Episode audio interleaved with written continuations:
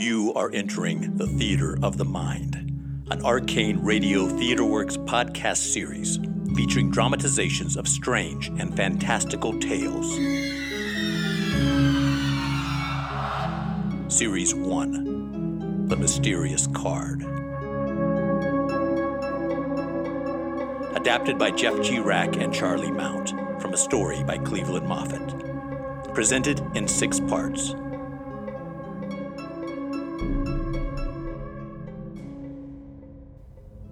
Episode 2.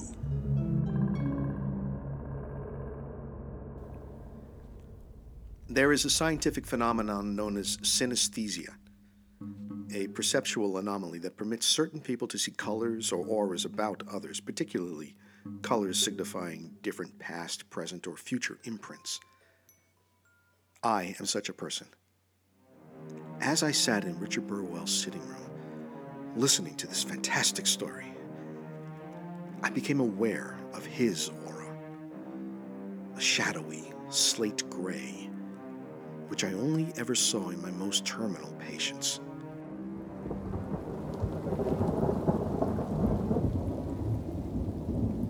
Burwell continued his story. After the events in Paris and London, and after failing in all efforts at reconciliation with my wife, I booked upper berth passage on an ocean liner back to New York, having suffered in scarcely a fortnight more than in all my previous life. Another drink, Doctor? What? Yes, please. During the voyage, I scarcely left my cabin, but lay there prostrated with agony. But this is terrible. Was there no one you could turn to, no friend who could help? There was one, Jack Eveleth, who I knew from childhood, my partner, the sharer of my success, bravest and most loyal fellow in the world. In my black despondency, the one thing that sustained me was the thought of meeting Jack. Well, even in the face of the most damning circumstances, I felt sure his rugged common sense would conceive of some way of escape from this hideous nightmare. I cabled him to meet me at the Chelsea Pier. Hardly had the gangplank been lowered before I rushed on shore and grasped his hand. Jack, I can't tell you how glad I am to see you. And you, my friend. Your telegram sounded urgent. I'm in dreadful trouble. You're the only person in the world who can help me. Of course. Let's go back to the office. Everyone will be on the floor this time of day, so we'll be alone. They quickly departed for the factory on 23rd Street, where, ensconced in his office with the machines of his life's industry thundering below, Burwell told Eveleth his story. Dear God, Richard. It does not seem possible that so many terrible things have happened to you and in such a short time. I promise that I will stand by you and that we will get to the bottom of this. Oh, thank you, Jack.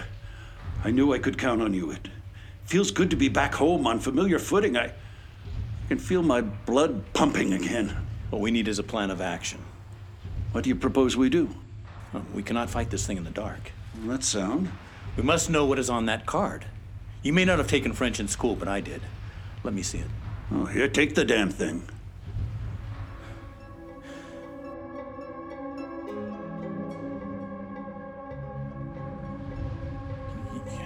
You say you've looked at this card carefully? Of course, why? And you saw nothing on it? What do you see on the card? Something horrible? Richard. My God, not you too. You promised to help. I, I know. For God's sakes, man, we've known each other all our lives. We have. I, I've never had a better friend. I would have trusted you with my life. Would have? Whatever you see or, or think you see on that card, you know me. Richard, you have brought me the worst news one man could bring another. Listen to me carefully, Jack. Everyone who has seen that card has turned against me. I cannot believe that you will too. You must know whatever you are seeing is a lie. Richard, I can't see any other way out of it. We have been true to each other all of our lives. We have worked and built this company together, and I looked forward to never separating from you. I would rather fail and die than see this happen. But we have got to separate, old friend. We have got to separate. The card, you must tell me what it means. No, I can't do it.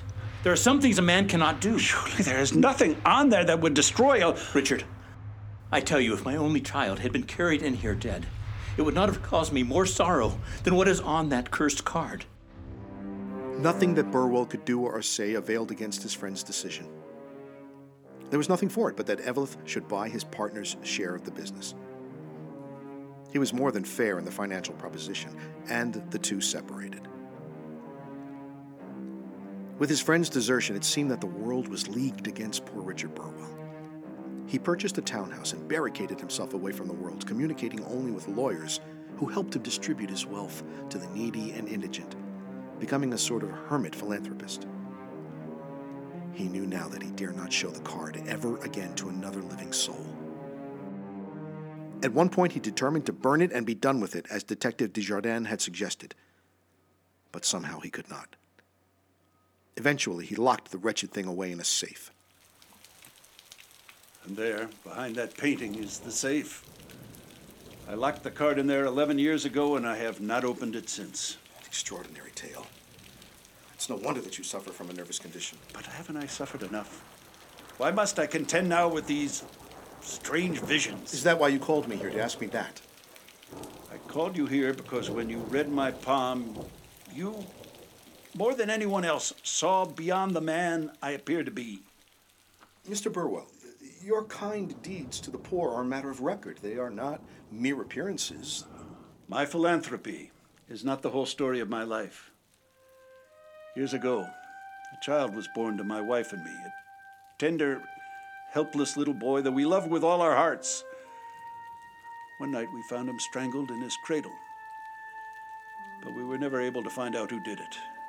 How horrible. And a few years later, when my business partner Jack and I were on the eve of fortune, our safe was robbed. Not broken into, but opened with a combination that only myself and my partner knew. It, it almost ruined us. There have been other things, many things. I have come to the conclusion there is a dark mystery to my life of which I am unaware. And it all has something to do with that mysterious card. And, and you feel that I can help. There's a task I would ask of you. Name it. It involves the woman. The woman in Paris, you mean? The one who gave you the card? Yes. You've seen her. Yes, less than a week ago, I was crossing 23rd on my way to my French teacher, and I saw a carriage rolling up Broadway.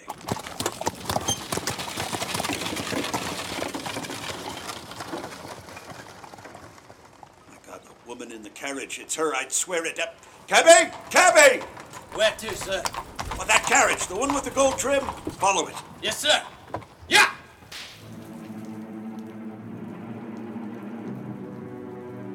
Followed her to a brick red house on Norfolk Street.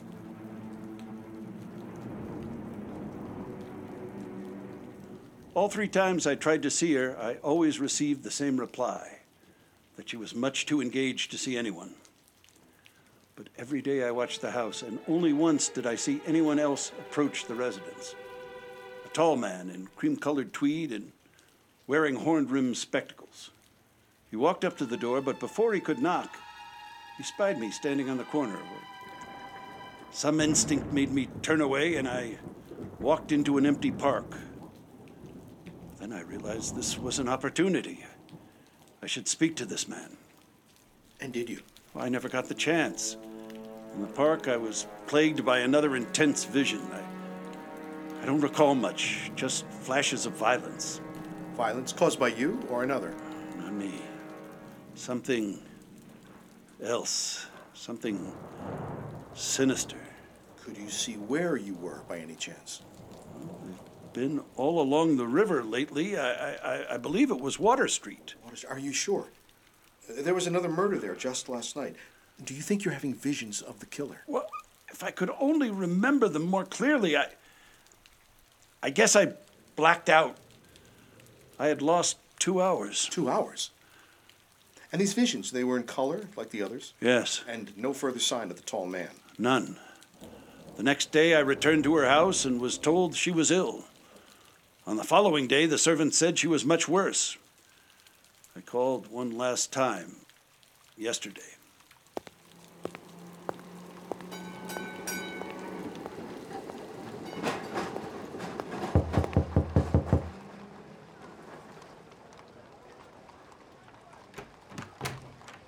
Again, sir. Please, I must speak As to I her. told you, sir, she is quite ill and cannot see anyone. you don't understand. If you would just step aside, sir, and allow Dr. Kleinschmidt to enter. You're a doctor, sir.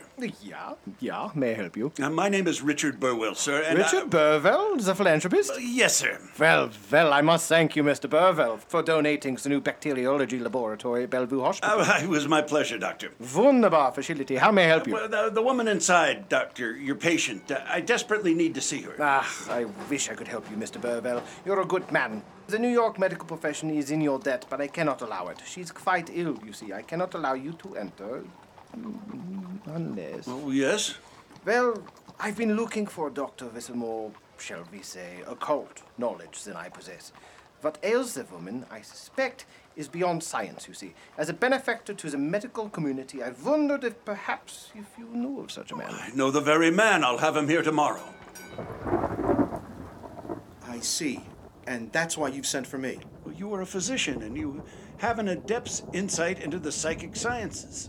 And you wish me to go to this woman's house? And help me gain entrance, yes. Dr. Lansing, will you help me? Please. I will, on one condition. Name it. You say you haven't shown that card to anyone in 11 years. That's correct? And you say the card is locked away in your safe there in the wall behind me. It is. I studied languages at university Latin, French. In fact, I speak French quite well, you know. Do you? Fluently.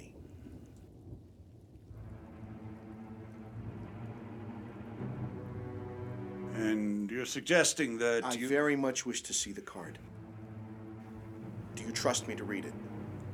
I trust you, Doctor, but I. You're afraid of what my reaction might be. Everyone who has looked upon that card has instantly regarded me with repulsion and deserted me. I will promise you one thing. What is that? If, when I look at the card, I am similarly disposed, no matter how shocked or repelled, I will tell you what I see upon it.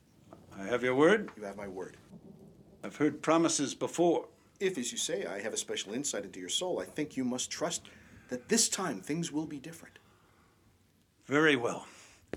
Then I will open the safe and we shall see. At long last. Dear God, we shall see.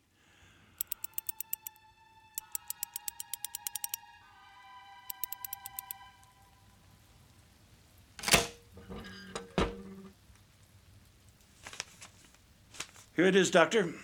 Sealed in this envelope. Remember. You have my word. All right. Well, damn the torpedoes, eh? Here we go.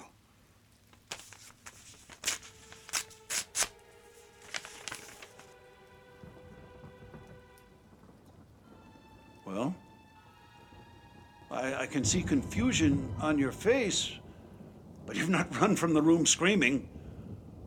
And you haven't called for the police to have me arrested and thrown in a pit. What is it then? What does it say? Doctor, what do you see? Nothing. What? There is nothing whatsoever on this card. It is completely blank.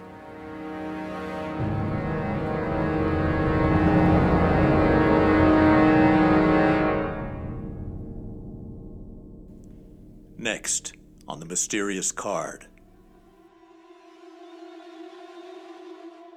And there, in the center, beneath the silk canopy of a four poster bed, lay the woman herself, the woman at the center of the mystery. You have been listening to The Theater of the Mind, Series 1 The Mysterious Card, adapted by Jeff G. Rack and Charlie Mount, from a story by Cleveland Moffett. Presented in six parts. Directed by Jeff G. Rack. Technical Director Charlie Mount. Music composed and performed by Jay Wolfel.